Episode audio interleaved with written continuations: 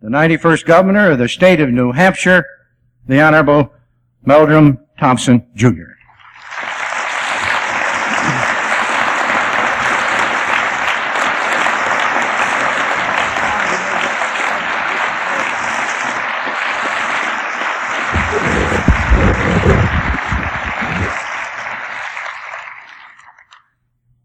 Mr. Armour, Mr. Welch, ladies and gentlemen, I have just passed to Mr. Armour a note from Mr. Welch saying that I have 30 minutes, not 20.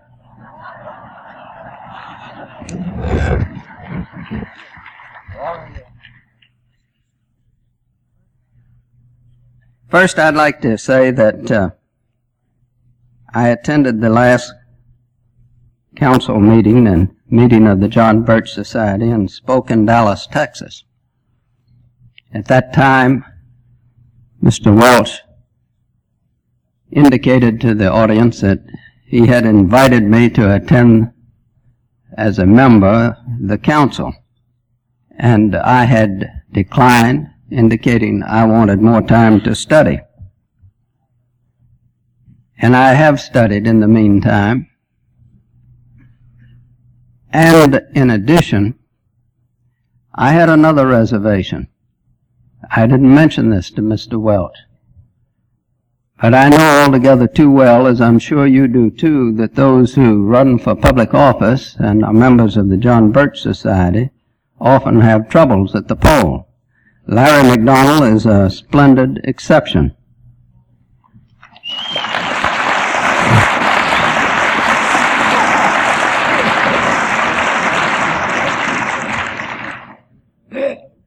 And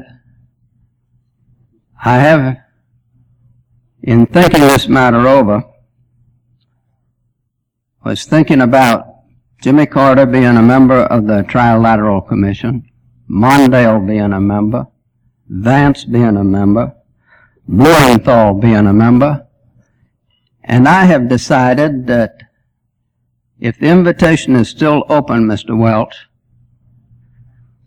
that perhaps the John Birch Society could use a governor, albeit he is an ex-governor, as a member.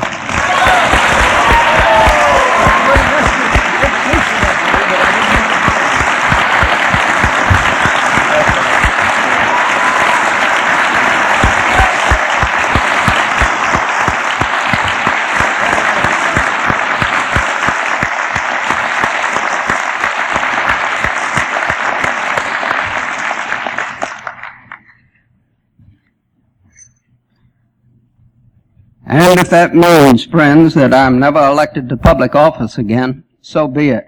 I will be with a great group of Americans.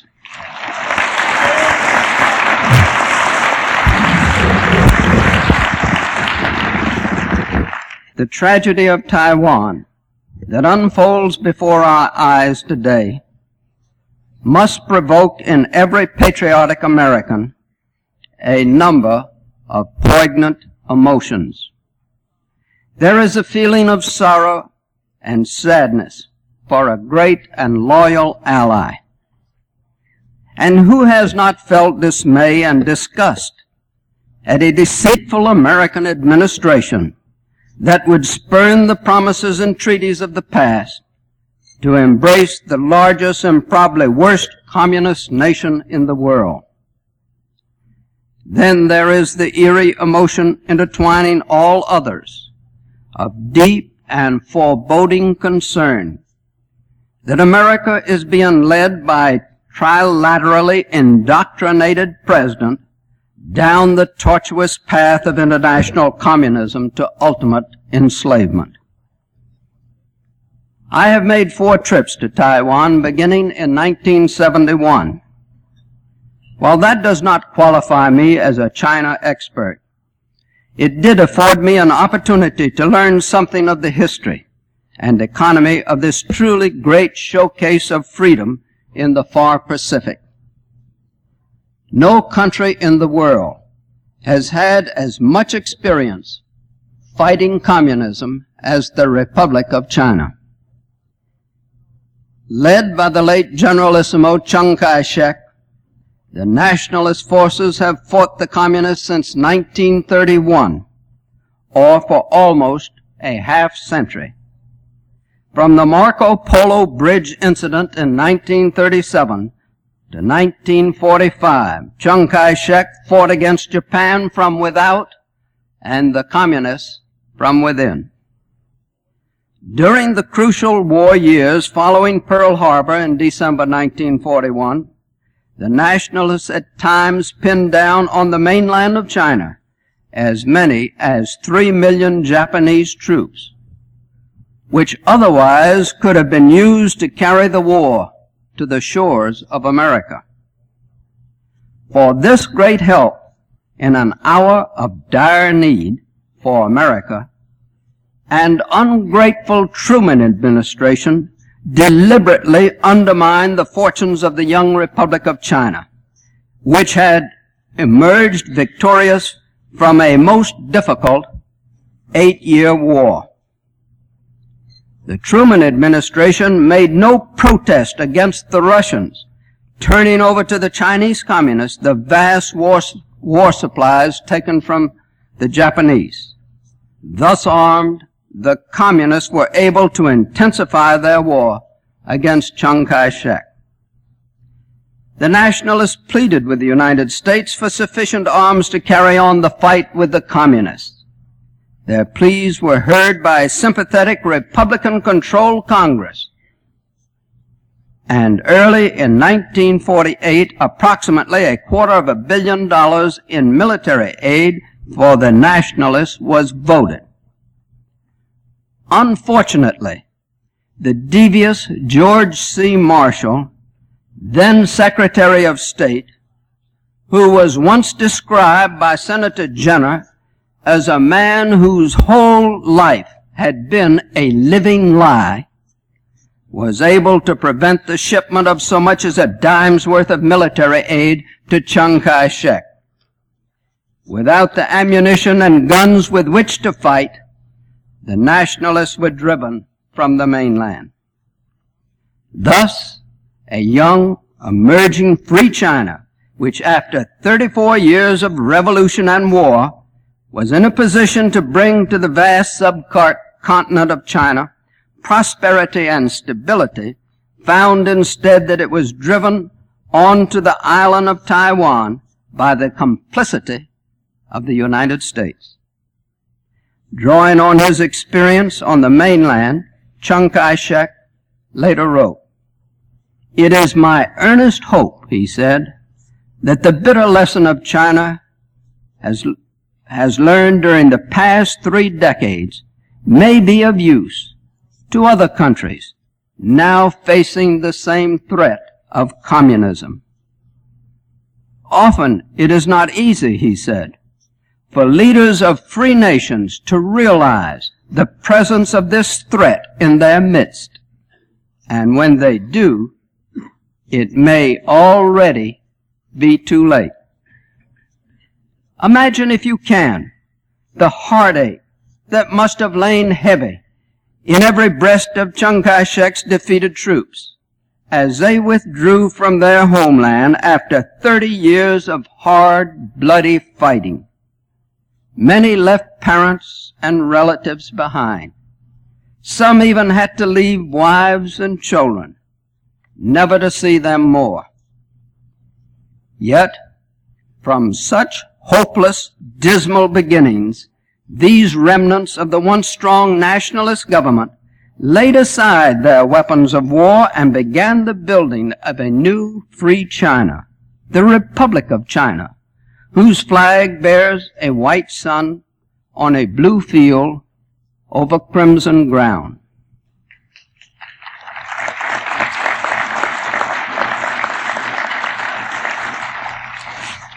Beginning life anew in Taiwan was not easy. The island was small, just twice the size of the small state of New Hampshire. Its natural resources were limited, its arable land scarce, its agriculture primitive, and its economy poor. Yet this tiny island had to sustain a population of 13 million that has now grown to more than 17 million. In just 30 years, the highly imaginative and industrious people of Taiwan, working under a freely instituted government of their own choice, performed a unique industrial miracle. The agriculture of the people of Taiwan is one of the finest in the world. Although tillable land is in short supply, the government encouraged successful land reform that put good land in the hand of the tillers and then proceeded to teach the farmers how to irrigate, fertilize, use insecticides, and pool resources in cooperative ways.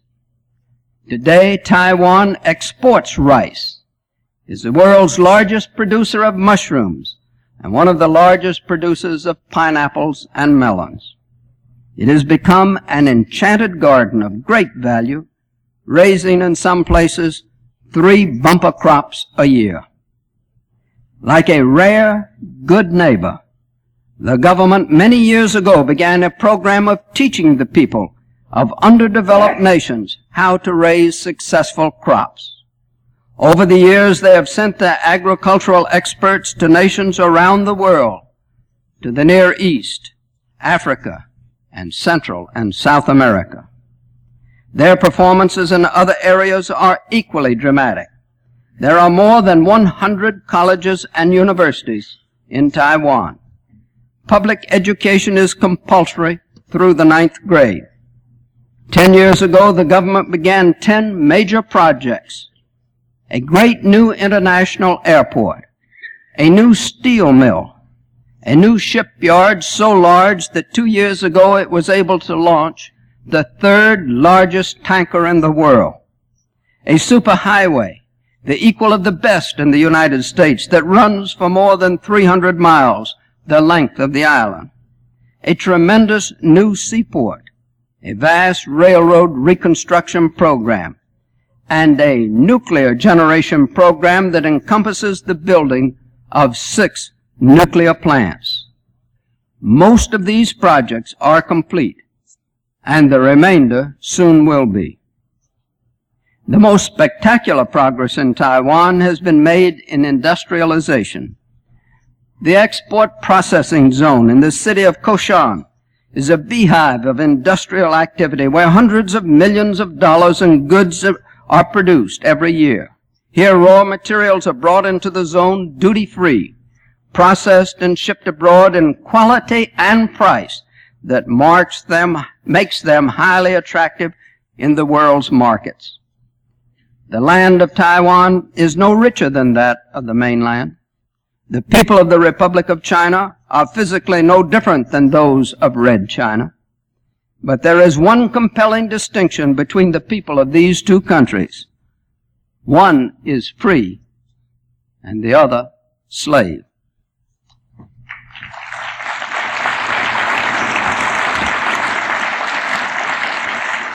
Their economic systems are quite different also. One operates a free enterprise economy and the other by government controls. And this basic distinction of freedom accounts for superiority of life on Taiwan compared to that on the mainland. For example, Taiwan has the second highest literacy in the Pacific area, second only to Japan. The per capita income in Taiwan is $1,500. In Red China, it is $330. In 1978, two-way tra- trade between Taiwan and the United States amounted to seven and a half billion dollars. Two-way trade between Red China and the United States for the same period was slightly less than 1 billion.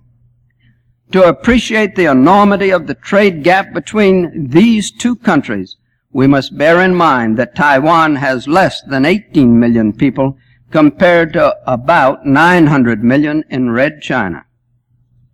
The average wage in Red China is $25 per month. In Taiwan, the average wage is slightly more than $100 per month. Thus, we can see what dramatic growth can be achieved under free institutions. A small but very significant indication of the kind of pride and honor of the people of the Republic of China can be seen in the fact that Taiwan, in 1965, voluntarily asked the United States to discontinue its foreign aid to the island republic.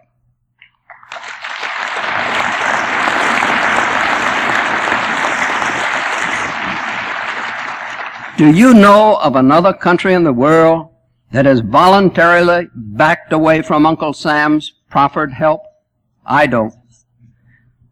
Our long relationship as trading partners, our years as brothers in arms, as co-workers in industrial development, years of people-to-people exchange, admiration and affection, all should draw our two nations inseparably together.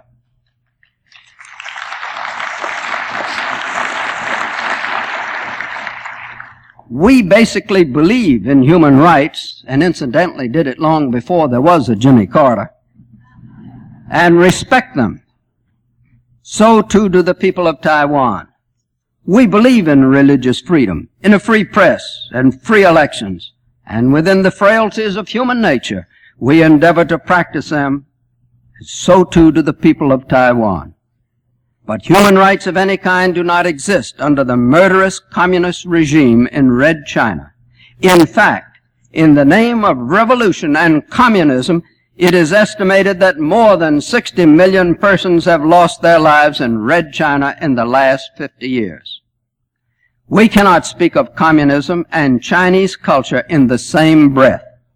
They are at opposite poles, as foreign to each other as Genghis Khan and his murdering Mongol hordes of 800 years ago were to the Chinese of that day. Chiang Kai-shek tells us that the Chinese Communist Party is not indigenous to China. It is, he says, an outgrowth of Soviet Russia.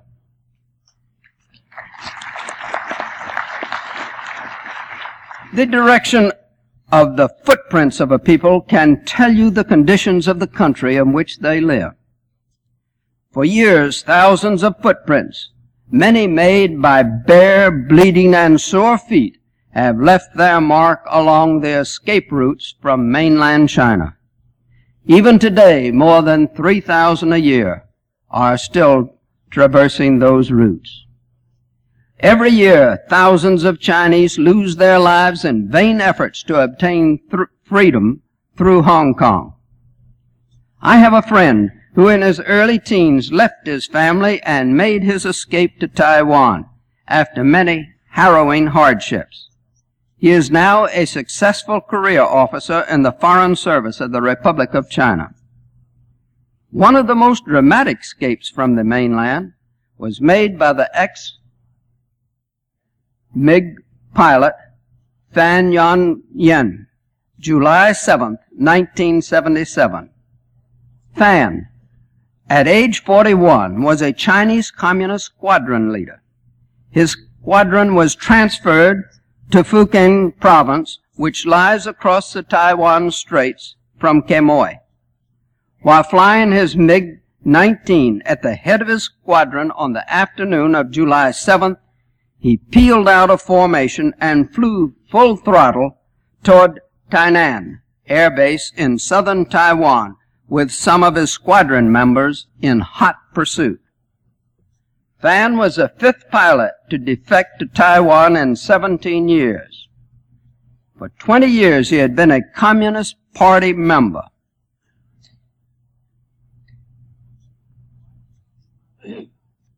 His wife my wife and I had the pleasure of meeting Fan when we were in Taiwan in the fall of 77. And incidentally, an apple is a prized possession in Taiwan. We took a bag of apples to Fan, and you should have seen the expression that lighted up on his face. At a press conference held the day after his escape from the mainland, Fan made the following revealing statements about the conditions in Red China. He said, I couldn't stand it any longer. Life on the mainland is terrible. I came because there is no freedom under the communists. The peasants there have little to eat and little to wear. With regard to the attitude of Red China's leaders, including Deng Xiaoping, toward the United States, Fan said, I think the Chinese communists are trying to use America in their confrontations with Russian revisionists. Well, he said, an enemy is an enemy regardless of whether it is a primary or a secondary one. America is still their enemy.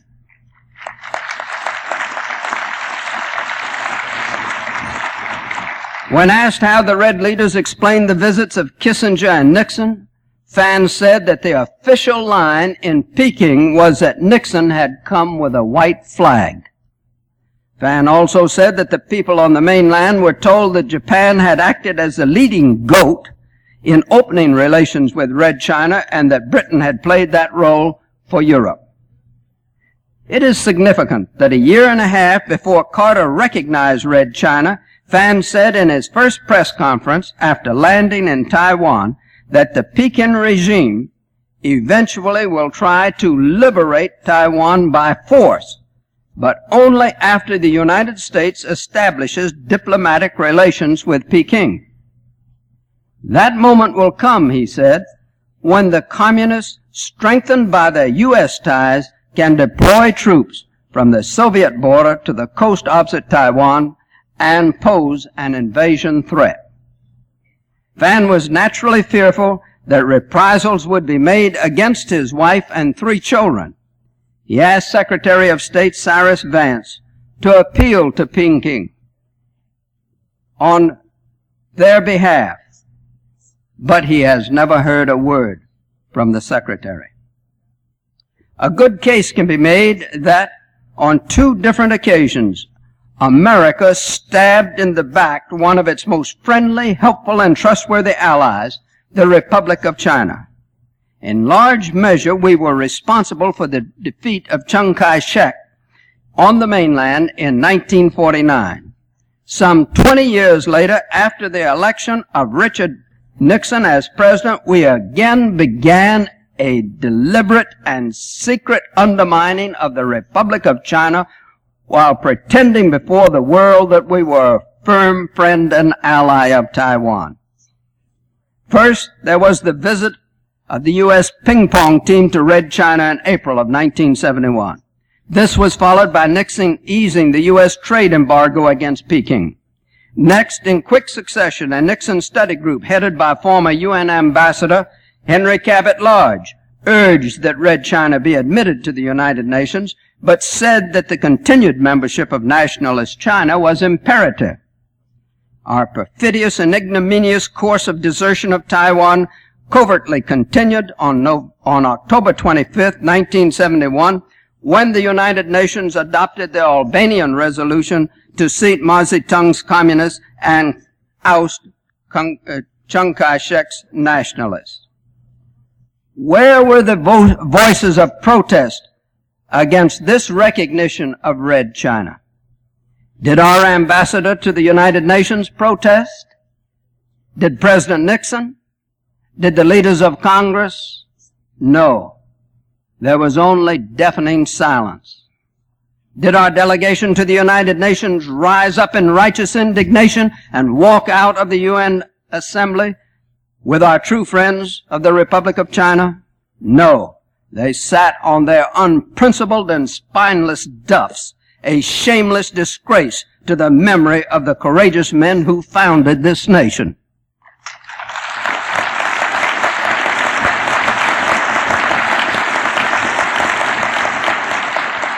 Next came, next came the white flag visit of Nixon to Peking in February of 1972. And thus the unfolding of our faithless and treacherous dealings with the Republic of China continued through the administrations of Ford and Carter until now the very existence of that far Pacific showcase of freedom rests tenuously in our soiled hands. You would think that a John Adams would have risen in the Congress earlier this week and denounce the despicable conduct of those political Pharisees who led this once great nation from the virtues of freedom to the cesspool of Chinese communism. It is true, there were a few, a precious six, in the Senate who voted against the miserable accommodation bill that neatly strips the Republic of China of its sovereignty and leaves it defenseless against the rapacious communist regime of the mainland. Some friend we have been to the Republic of China. Where now in this sad and bleeding old world of ours will we find a free nation that will ever trust us again? Now comes Jimmy Carter to put a hammerlock on beaten Taiwan by indicating that in a few weeks he hopes to extend to Red China the most favored nation trading status. This he justifies under 19 U.S.C. section 2432 because the number of immigrants permitted to leave the mainland has allegedly increased from 25 a year ago to 2,000 now. By extending the most favored nation trading status to Red China and the Soviet Union, as Carter has said he soon hopes to do, tariffs on the slave-made goods of these two communist countries will be lowered as much as 200%. Thus, our American market will become a dumping ground for products made by pressure, by persons working for as little as 10 cents an hour. This move by President Carter will set in motion a strangulation of Taiwan that could economically weaken this country so that its people could no longer stand against the tyranny of Red China. Have you ever stopped to think what is behind the long series of cunning, deceitful moves by the leaders of our nation that have now consigned 17 million people to the grim prospect of a living death under communism? I may not have the answer, but I'll tell you what I believe. I think America has been misled by two powerful forces namely lust for power by politicians and greed for profits by businessmen.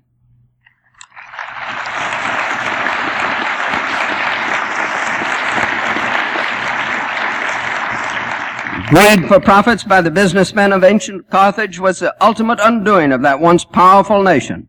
For the people were more interested in getting and spending than supporting Hannibal in his life or death struggle with the Romans. Our greedy international businessmen are happy to accommodate themselves with communism if they can but make their annual profits. This is why Lenin said, we would buy the rope by which we would eventually hang ourselves. That is just what we do when we extend the most favored nation status to the two most powerful communist nations in the world. That is what our hypocritical leaders do for us when they free Red China's bank credits of 81 million frozen 30 years ago and in exchange agree to pay off 41 cents on the dollar for frozen American assets in Peking worth 191 million. Even worse, we are accepting a payoff that in true value amounts to only 15 cents on the dollar due to inflation and then we are going to let Red China make the payments over a six-year period without interest.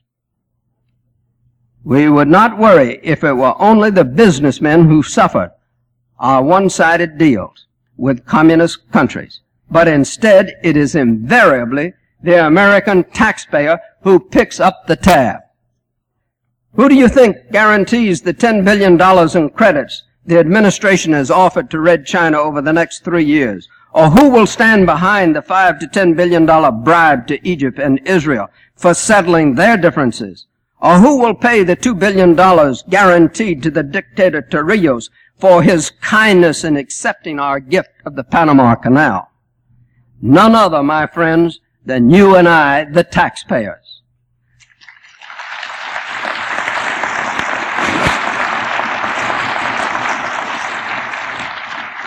We cannot contemplate the long and dishonorable train of events which have thus crushed the once happy and friendly nation, the Republic of China, without realizing that this was not a series of coincidences. No, This was a carefully contrived and skillfully, skillfully executed conspiracy involving many high and low ranking American officials.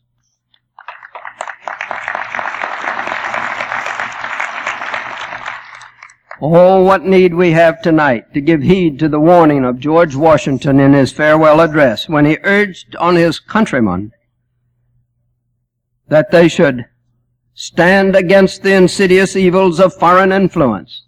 The jealousy of a free people ought to be constantly awake, since history and experience prove that foreign influence is one of the most baneful foes of republican government. Washington also cautioned that in public as well as private affairs, honesty is always the best policy.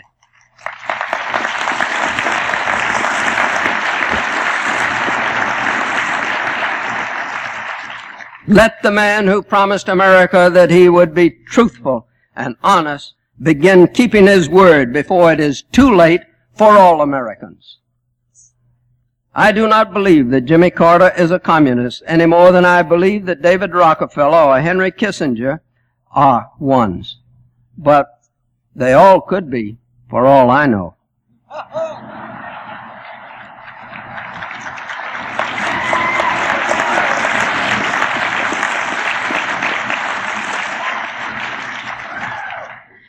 But when you consider what this administration has done to Rhodesia, South Africa, and Iran, that it gave our valuable and vital Panama Canal to a communist dictator, recognized the murderous Red China regime, and reduced our true ally, Free China, to a diplomatic cipher, we must conclude that Jimmy Carter has done more to advance international communism than any man in the world since Joseph Stalin.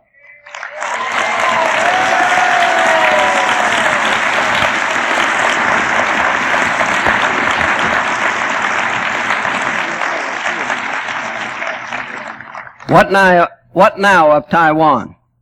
I have had briefings by top military personnel in Taiwan. I have visited their Army, Navy, and Marine headquarters. I have spoken to their troops in Atlas Hall, far underground on Quemoy. The active and reserve military are well trained and equipped. More important, their morale and spirit is as good, if not better, than the troops of Israel and South Africa which I have seen. They love freedom, and they mean to keep it.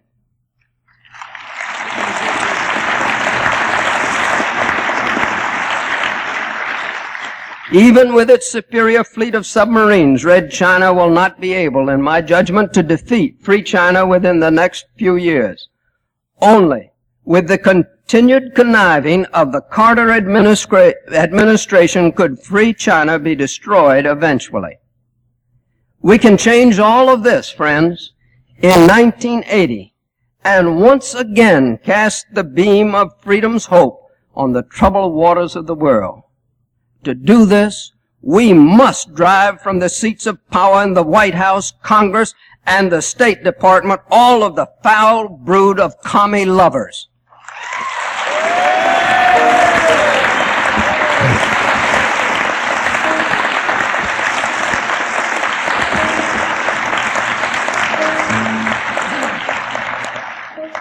Can it be true that Jimmy Carter is determined to fasten on the necks uh, of his countrymen the cruel yoke of communism?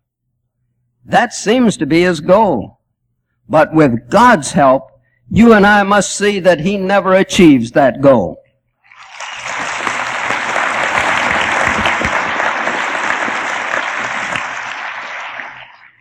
Friends, never since the days of the revolution have our freedoms been so endangered. The question is, are we ready to fight to preserve them? With John Adams, I say to you tonight that I have passed my Rubicon. Sink or swim, live or die, survive or perish. I am with my country from this day on. Friends, we must restore decency and honesty to the State Department.